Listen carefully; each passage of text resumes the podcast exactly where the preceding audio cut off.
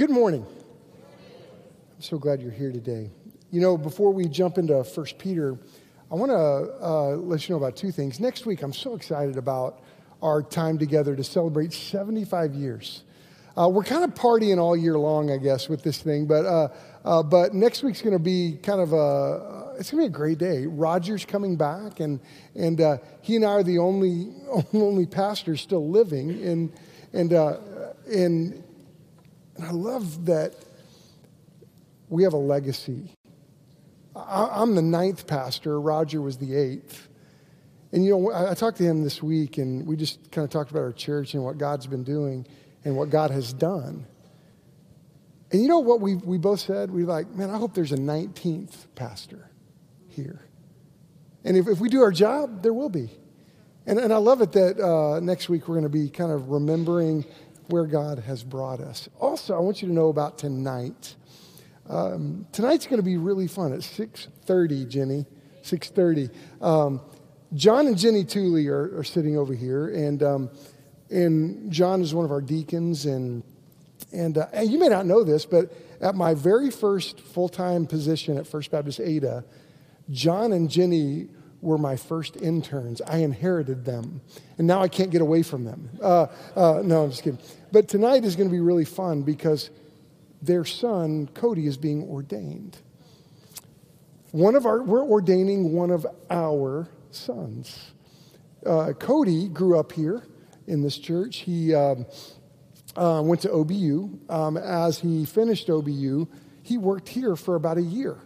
And, uh, and, and about 10 months ago, he took his first full time job at Northwest Baptist Church, where he's the youth minister. And I love that church. That's where Paul Purifoy was for a long time. And my, my wife and I were married in that church. And so we're so grateful that he's serving the Lord so well in Oklahoma City. And tonight we're sending him. We're putting our hand on him and sending him into full-time ministry at 6.30 in the, in the chapel. So I wanted you to know that. You may want to come to that. Um, so we're in 1 Peter. 1 Peter chapter 1. Turn there. Now, uh, two weeks ago, we started the book of 1 Peter. Last week, Jeremy Freeman was here. And, uh, um, but we're going to turn back to 1 Peter, and we're in verses 3 through 9 today. Now, as we, uh, let me just refresh our minds. It's been a couple weeks since we've been in this book. But um, it's an important book for us. In, in the book of 1 Peter, over the, over the coming months, as we study this book, we're going to rub shoulders with um, some important concepts. The, the idea that salvation is our greatest gift. That's something we'll see over and over again as we look at the book of 1 Peter. We're going to see how, how the Holy Spirit will help us grow up. And that's what the Holy Spirit does. He helps us grow up in our faith. And, and, and as we dig into this book, we're going to see what we need to grow up in and how we grow up as believers. We're also going to see something very important. We're going to see how, how Jesus helps us in the face of a hostile culture.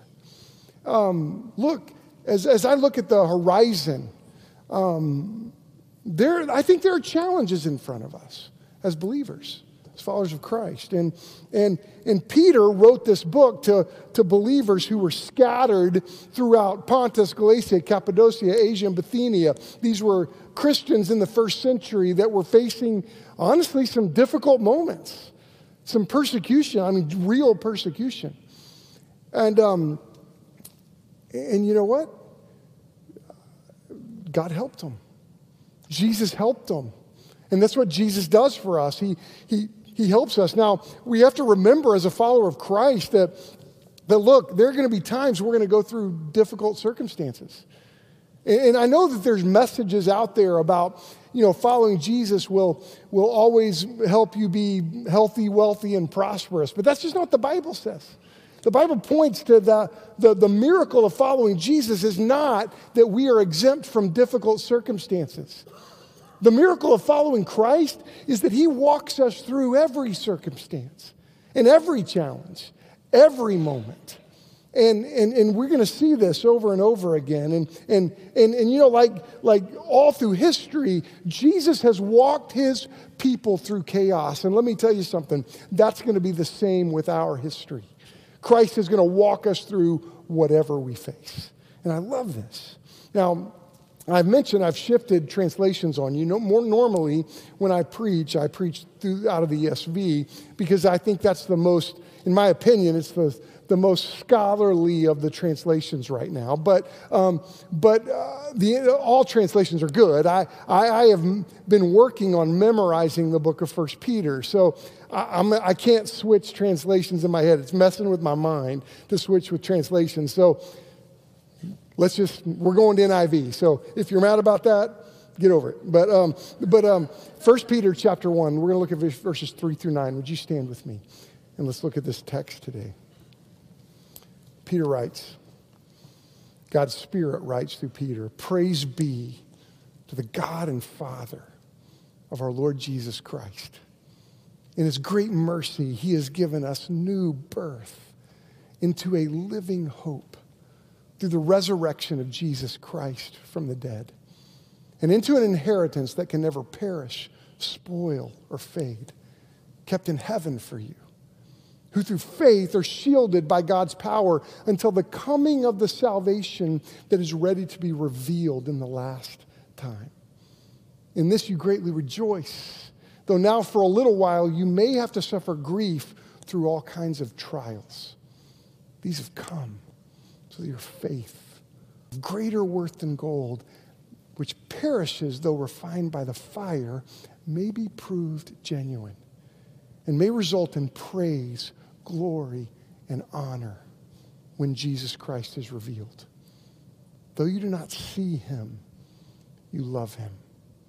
Even though you do not see him now, you believe in him and are filled with an inexpressible and glorious joy and you're receiving the goal of your faith, the salvation of your souls. And this is the word of the Lord. Thank you. may be seated. Now, um, man, the, the, first thing that we see as, as you look at this passage, uh, it's such a cool thing to recognize. We actually sang it. That, that, that hope in Christ is active. And I want you to know that about your hope in Christ. It's active. What do I mean by that? Let's think about that. You know, let's think about hope for just a second. You know, uh, hope in English and hope in Scripture have two different distinctions. I think that's important to point out. Like, I, Thursday, this coming Thursday, the Thunder will play the Phoenix Suns. And I like the Thunder. We used to have season tickets, and I loved going to those games. And, and um, I hope the Thunder will win, right? The problem with that is the Thunder, they're, I mean, they're, they can play better than I can play, but they're struggling a little bit this year. Um, and uh, they're number, they're ranked 14th in the Western Conference, just for your uh, sports trivia today. Um, the Suns are ranked one, right? So, so it's uh, like I can hope that they win, but they might not, right? They may not win. Uh, you know, um, hope in Scripture is different. Remember Hebrews 11? Hebrews 11 is the faith chapter, and Hebrews 11 1 says, faith, faith in Christ, faith in God is being sure of what you hope for and certain about what you cannot see.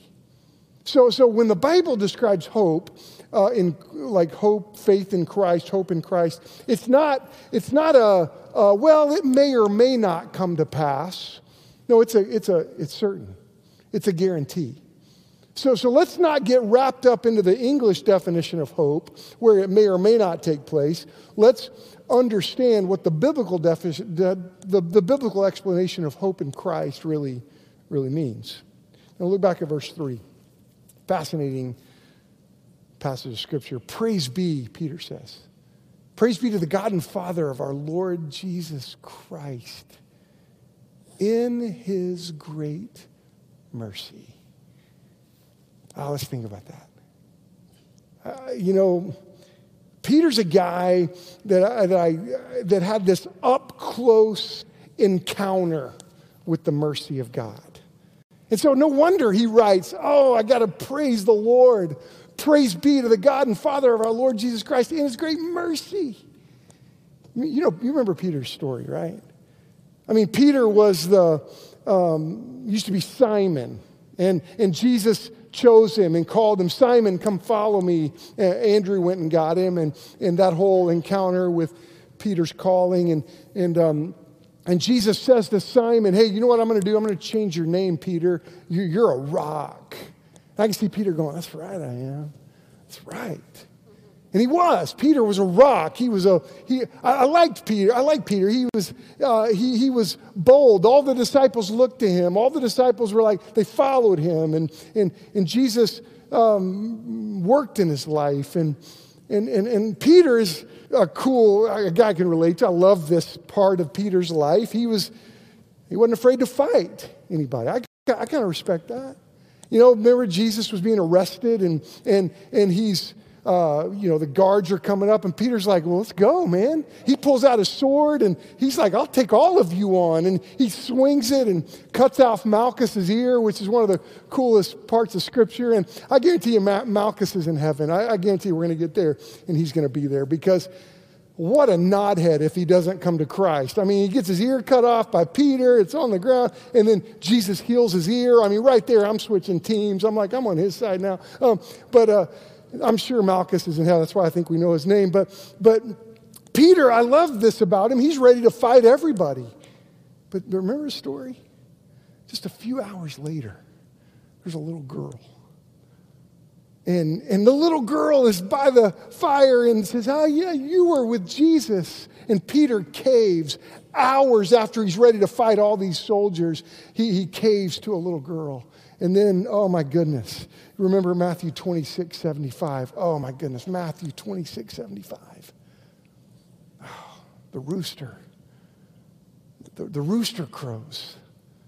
And oh man, Matthew 26, 75 talks about right after the rooster crows, the Peter, he, he weeps bitterly. He, he realizes his failure. And, and can you imagine the, the, the, the utter failure of that moment? And then, and then the realization of the resurrection as, as Jesus, he's, he's not in the grave anymore. And, and then all of a sudden, Jesus is standing in front of him. And can you imagine the shame of you having to face Jesus who you, who you just bailed on and you just walked away from and totally expecting Jesus to say, Peter, what, what, what, you, what are you doing? Why did you bail on me? But yet, yet, what did Jesus do when he sees Peter? He forgave him.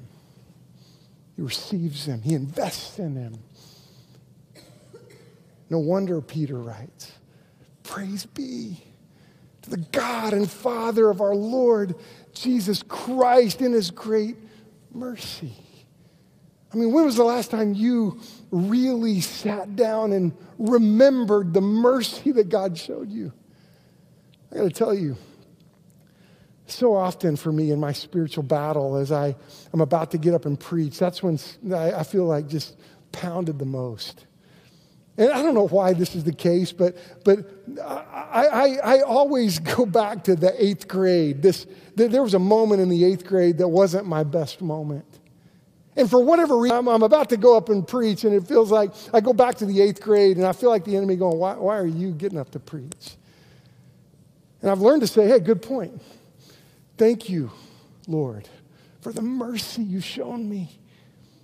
You know, God has shown us mercy, and I don't want us to ever forget the mercy of God. And Peter writes this I praise the Lord for his mercy, because when you think about the mercy of God, you know what it produces in us? It produces a lifetime of gratitude. And that's what happened in Peter's life as you understood how the Lord led him. He was, he was grateful for how, how God led him. God showed him mercy. And, and I'll tell you, this is why I pray that, that we, we are the most grateful people in Owasso and Tulsa. Because God has shown us mercy. And, and this is why I pray that, that we help the world see look, God shows mercy. Aren't you grateful for the mercy of God? And it's moving to hear P- Peter say this that, that uh, he helps us see what, what mercy does. And, and, in my life, I, I've discovered that mercy, when I understand the mercy of God and, I, and I'm grateful for the mercy, when I remember the mercy of God, it moves me to obey the Lord. It moves me to, to lean into how the Holy Spirit is leading me to obey. It leads me to a gratitude for my salvation. It, it moves me to trust in the Lord. That's why Peter writes, Praise be to the God and Father of our Lord Jesus Christ. In his great mercy, uh, he gives us new birth. Look at that. New birth into a living hope through the resurrection of Jesus Christ from the dead. And we just sang about Jesus, you are our living hope. And let's not miss that, that important phrase in, in the scripture that, that, that the hope we have in Christ is not a dead hope. It's not a, a pointless hope. That our hope we have in Christ is a living hope. Let's notice that. You, you know, when I think about the living hope of Christ, it, I see that the, it's the resurrection of Christ that, that changes our fear of death, right? As a believer, I mean, I mean, um, my wife and I were sharing with a group of teenagers about a about a guy that uh, a real famous guy right now living, and he just was given his biography, and he was saying, you know, I'm terrified of death. But he doesn't have a living hope. He doesn't have a hope in Christ. And I want you to know because, because, because of the resurrection, everything changes for us. And, and, and let's keep this in mind. Look, folks, Jesus conquered the grave. Think about that. Death is defeated because of Christ. This is a big deal. This is something that the Bible continues to help us remember. And I'll be honest with you, sometimes we forget this. Sometimes we, we look at death and go, oh no, we're so afraid. Now, none of us want to check out, right? God moves us to run our race with perseverance, and God calls us to this. He, he made us fight for life, and this is good, and, and we're called to this. But, but let's remember that the Bible reminds us that death has been defeated because of the resurrection. And, and, you know, it's, and, and, when you put your faith in Christ, and, and because of what Jesus did on the cross, and, and as he conquered the grave, the master of this place is the only one that had the power to, to defeat death, right? And people believe in a lot of things and, and a lot of different weird people in the world, but, but let me tell you something it's only Jesus that conquered the grave. And you got to look to him. And Jesus, in this, in his life, he had this, he created a controversy, a pretty big controversy. Uh, it started all the way back in John 3, is where we have a record of it, when, when Jesus looked at Nicodemus and he said, Hey, Nicodemus, you must be born again. And, and this is an important, uh, you know, movement, important moment in your life to be born again. And Nicodemus was confused about it. He's like, hey, I don't understand. Jesus, do I enter back into my mother's womb? I don't, I don't understand. And Jesus said, come on, Nicodemus, you should know better than this. You know that you, of all people, Nicodemus was a teacher of the law. He understood spiritual things. He was a Pharisee. He, he understood that there was a spiritual reality of life. And, Nicod- and Jesus said to Nicodemus, Come on, you, you should know this. And I remember that fame. I don't know who came up with this famous phrase, but it's famous. That says, uh, "Born once, die twice. Born twice, die once." You know, because of Jesus, there's a, there's a promise of eternal life. There's a promise of heaven. And, and, and, and you know, this is why I think, like C.S. Lewis was right when he says that every thinking person must come face to face with who Jesus is and what he did. And some of you may not have come really face to face and, and, and really come to terms with who Jesus is and what he really did. And I got to tell you, who else rose from the dead in history? Nobody.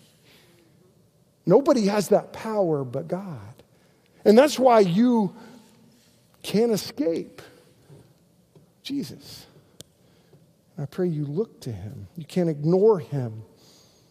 Peter writes, Praise be God and Father of our Lord Jesus Christ. In his great mercy, he has given us new birth into a living hope through the resurrection of Jesus Christ from the dead, notice verse 4, and, and into an inheritance that can never perish, spoil, or fade, kept in heaven for you. Let's think about this. It's, uh, um, you know, usually when we think of an inheritance, what do we think of? We think of, oh, that's something I get when somebody that I know dies. They're going to give me an inheritance or leave me an inheritance. But let's recognize what, what the window of heaven that's being opened up here for us as we get to peek into what happens when we walk through that door called death. When, when, when we walk through that door, that's when we will not leave an inheritance, we will receive an inheritance. That's why the moment of death is a victory moment for a believer. Because Peter writes to these people that are dying for their faith, and he says, Look, recognize that, that the day you draw your last breath, that inheritance you'll receive it. And this is why I'm moved to not lay up for myself a treasure on earth. Let's lay up, let's lay up treasures in heaven, Paul writes that and helps us see that. And into an inheritance, Peter says, that will never perish, never spoil, or never fade, kept in heaven for you. No, no, I love this. It's so interesting who through faith, your faith in Christ, are shielded by God's power until the coming of the salvation that is ready to be revealed at the last time. Now, there's a couple ways to look at that last time. It, you know, there's going to be a last time in the history of the world. There's going to be a moment that Christ returns. And, and, and, and I'll tell you, I, I pray, I always think about this. I, if, if Christ is going to return, I pray that I'm so walking with the Lord, I just keep my schedule. You know, if you have to change your, if you, if you actually knew that Christ was going to return on Tuesday and you had to totally adjust your life, you may ought to think about your life, right? But look, there's going to be a last time. There's going to be a moment that Christ is going to return. But, but you know what? Either one of two things are going to happen. We're going to see the coming of Christ in the end days, or I will have a last day on the earth. And I'll receive that. It'll be my last time. And I think it's interesting. It's the faith in Christ that we have that I'm shielded by the power of God Oh, don't you realize there's power in following the Lord and shielded by God's power until the coming of the salvation that's ready to be revealed? I love this because Jesus says, I'm ready to reveal it to you.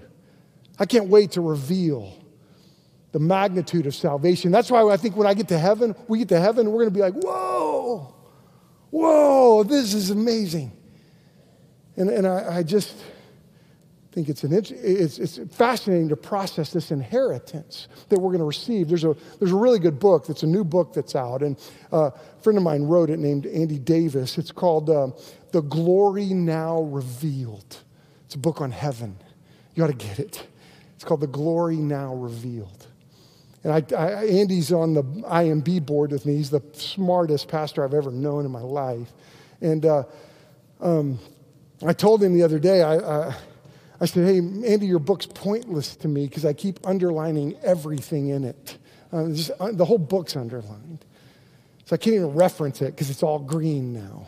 Um, but, but you know, so often God opens the window of heaven, and, and, and, and the inheritance of, of God that's waiting for us is so magnificent to think about.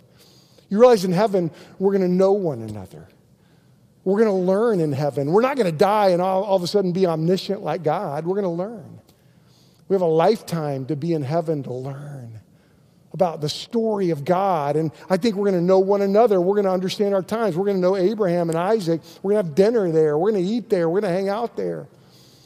So, I mean, we're in, I think in Sunday school, we're in Daniel 7, right? Is it Daniel 7 today? And yeah, that's one of those passages you go, okay, scratch your head and wonder how it's going to be like. But let me tell you, it's going to be better than we think.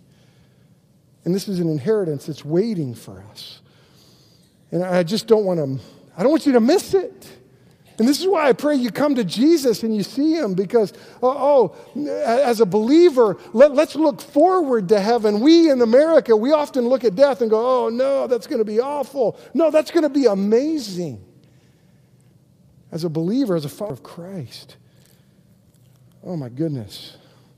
There's a real hope of heaven. And we need to see that. We need to remember that. Now, we don't want to check out, but look, let's recognize that death does not wreck us. Death is a victory for us. And you know what? You know what that causes us to do? It causes us to live our lives with the end in mind. And I want to challenge you live with the end in mind. Let's, re- let's trust the Lord. Let's look to Him. And, and a second thing you see in this passage is that, is that all kinds of trials make you strong. And this is something we, that's glaring in this. Praise be to the God and Father of our Lord Jesus Christ. In his great mercy, he's given us new birth into a living hope through the resurrection of Jesus Christ from the dead and into an inheritance that can never perish, spoil, or fade, and is kept in heaven for you, who through faith are shielded by God's power until the coming of the salvation that's ready to be revealed in the last time in this. You greatly rejoice, though now, for a little while, you may have to suffer grief through all kinds of trials. These have come so that your faith of greater worth than gold, you realize that the faith you have in Christ is of greater worth than gold. That your faith of greater worth than gold, notice this little phrase here, which perishes though refined by the fire. Wait a minute. Wait, you mean trials help us? Absolutely, they do. I think about my marriage. It's the things that Robin and I have worked through that caused us to, for, we had to forgive one another. Those are the things that unite us. I think about us as a church. It's those things that we wrestle through together. Those, things, those times that we make each other mad and we forgive one another, doesn't that unite us? Yes. Trials make us stronger. And that's why I think it's, you know, when, when, when I realize in my marriage I, we're going to have troubles and challenges to work through, I don't go find another wife. She didn't go find another husband. No, we work through them. And it unites us. When we go through challenges as a church, we don't just go, oh, well, I'm going to go to another church. No, we work through it. That's, that's called family. And, and, and look, I, I, trials make us strong. Difficult times um, you know, it strengthens us, it helps us. God, God uses them. And, and yeah, there are times that, that, that sometimes trials come because I create them and I, I disobey the Lord. But, but you know, let's consider this. Some trials just come into our lives because God's at work and He wants us to be stronger. Job is like this. All through Scripture, we see these things. And, and, and we recognize the, the beauty of, of Romans 8 28, that God works all things for the good for those who love Him and are called according to His purpose. And, and we've learned the joy of, of James chapter 1, verses 2 through 4, where James writes, Consider it pure joy, my brothers, when you encounter trials of many kinds, because the testing of your faith develops perseverance. And Perseverance must finish its work so that you may be mature and complete, not lacking anything. So, so let's not look at trials as, oh boy, those are, uh, I wonder what I did wrong. No, let's look at what God's doing in the midst of trials. Let's look how God helps us in the midst of the trials. Let's look at how God walks us through the chaos in our lives. We've learned Romans 5. 1 through 5, where it says, Therefore, since we have been justified by faith, we have peace with God through our Lord Jesus Christ. There's peace because of faith, and, and, and we've gained access by, by this grace which we now stand, he says. And Romans 5 goes on, and, and we rejoice in the hope of glory. The, the hope of glory in Christ. And, and, and we rejoice in this hope. And, but we also rejoice in our sufferings. And Paul writes something similar to James here that, that we know that suffering produces perseverance, perseverance, character, character, hope. In Romans 5 5, and hope does not disappoint us. And this is why I want us to see that, that, that even in trials, Peter writes and he goes, Oh my goodness, he can look back at his life and he can write to these people in, under persecution and say, Look, trials are good for you. Trials will help you. God will be faithful to you. God will walk with you through every trial you face. And, and look, let me, let me tell you something. Hope will not disappoint us. Why? Because God has poured his love into our hearts. into our lives. And, and the Holy Spirit is with us, walking with us. That's why Peter writes, Oh, praise be to the God and Father of our Lord Jesus Christ. In his great mercy, he's given us new birth into a living hope through the resurrection of Jesus Christ from the dead and into an inheritance that can never perish, spoil, or fade, kept in heaven for you, who through faith are shielded by God's power until the coming of the salvation that is ready to be revealed to you in the last time. In this you greatly rejoice. Though now, for a little while, you may have to suffer grief through all kinds of trials.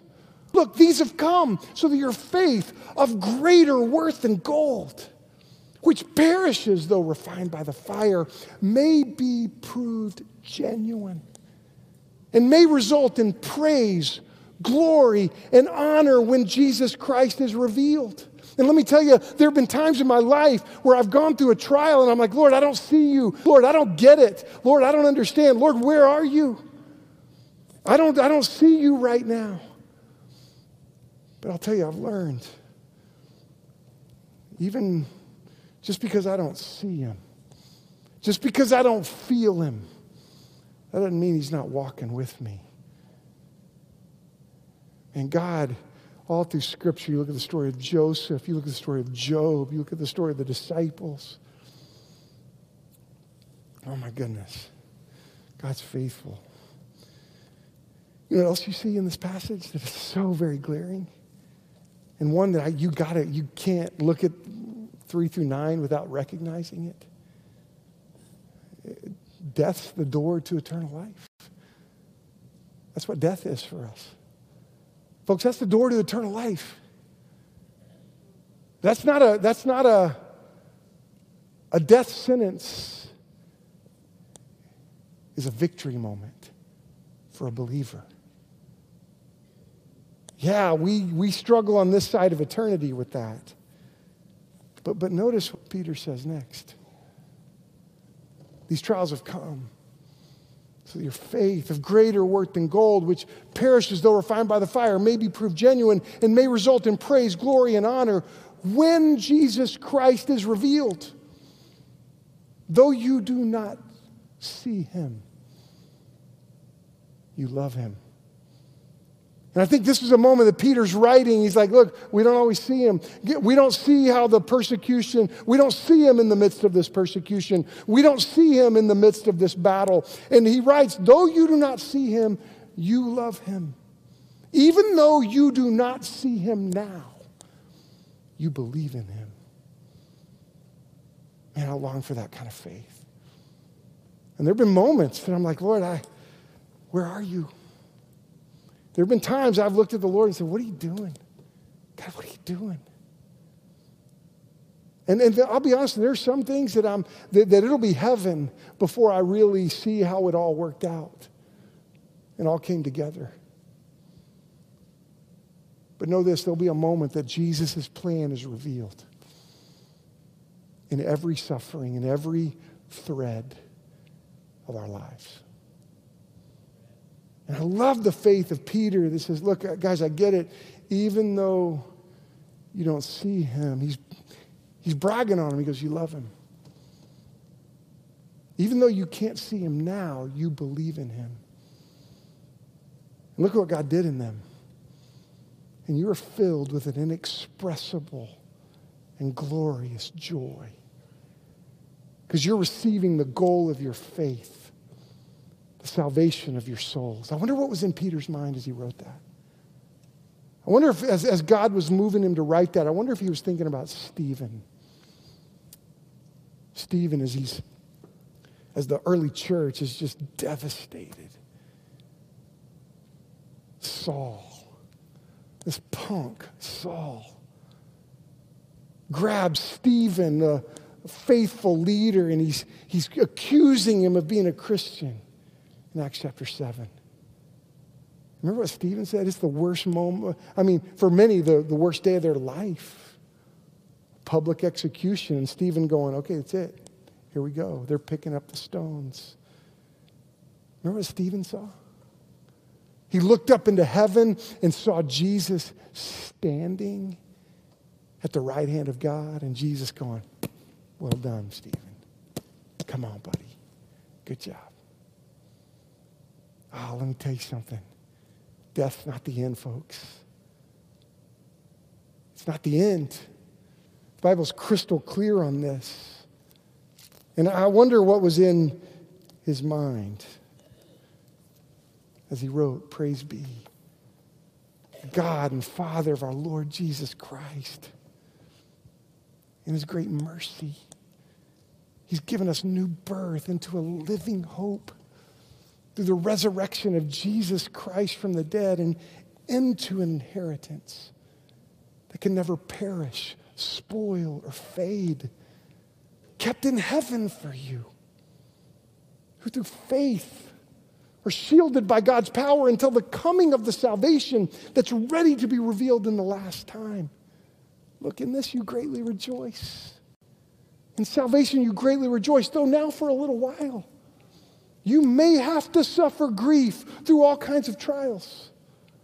These have come so your faith of greater worth than gold, which perishes though refined by the fire, may be proved genuine and may result in praise, glory, and honor when Jesus Christ is revealed.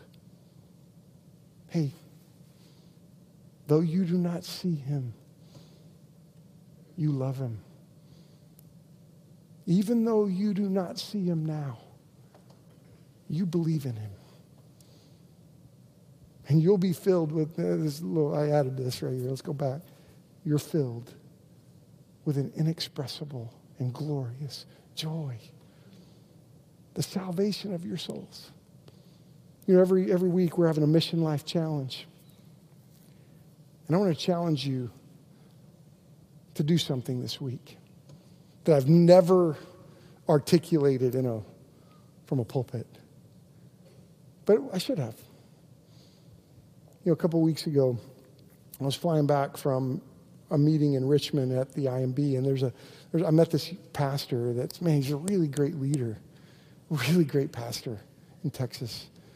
And we're in the, we're on the bus going back to the airport, and I just met him and he's younger than me, like most people are getting, it seems. Um, and uh, but he he's got five kids, and we got on the subject of death.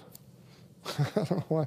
That was a great topic on a bus ride, but um, we got on the subject, and and I said, "Hey, man, have you have you done a will and stuff like that?" He's like, "Oh no, man, I haven't done that. I haven't done any of those things because, man, my wife doesn't want to talk about it." I was like, okay, you probably ought to do that, dude. You got five kids. And, and I go, I'll be honest with you. Um, I'm, I'm married and I have three kids. They're, they're becoming adults now. But, but the bottom line is, is it's my job to take care of my wife, even if I'm gone. I, you need to do that. He's like, yeah, I know, I know. I was like, no, no, seriously. Like next week, you need to do, you need to like think about that. And as we talked about it, he was like, Man, would you hold me accountable? I've texted him four times in the last three weeks. Like, okay, man, I got it. I'll check on it. You told me. You told me to hold you accountable. And, um, but here's the Mission Life Challenge this week make funeral preparations this week.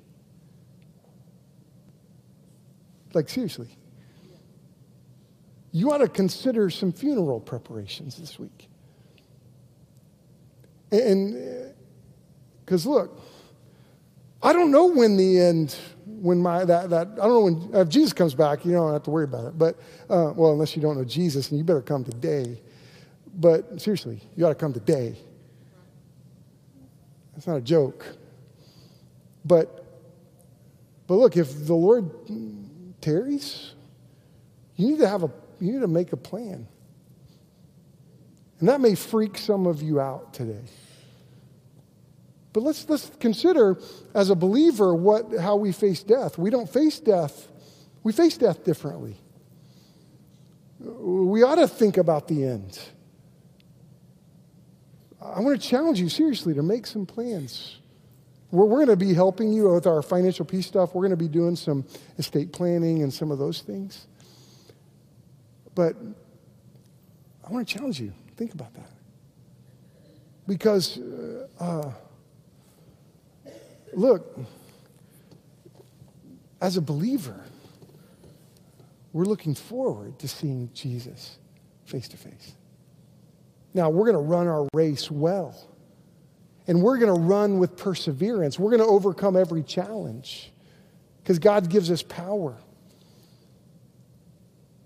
But, but if that, if, if like death freaks you out a little bit, can I ask you a question that's really serious? Do you know Christ as your Savior? See, Hebrews 9 is so interesting because Hebrews 9.24, it, it kind of reveals this ancient law that I would never have figured out on my own. Like when I was born, and, and, and, humanity will not figure this out without revelation. And it says this without the shedding of blood, there is no forgiveness of sin. And that's this revelation of God that, that we wouldn't just figure out. But that was known to us, it's been revealed to us. And so, from the very beginning, the master of this whole place, he said, when sin entered the world in Genesis 3, he said, Look, I'm going to, Satan, I'm going to crush your head. And he absolutely crushed his head, his stinking head. He crushed his head. And then, as God moved through the prophets, the prophets spoke of these, of these things that were to come a Savior that was to come. And then, oh my goodness, in the first century, it was crazy, miraculous. I, I can't explain it biologically, but, but God entered human history being born of a virgin.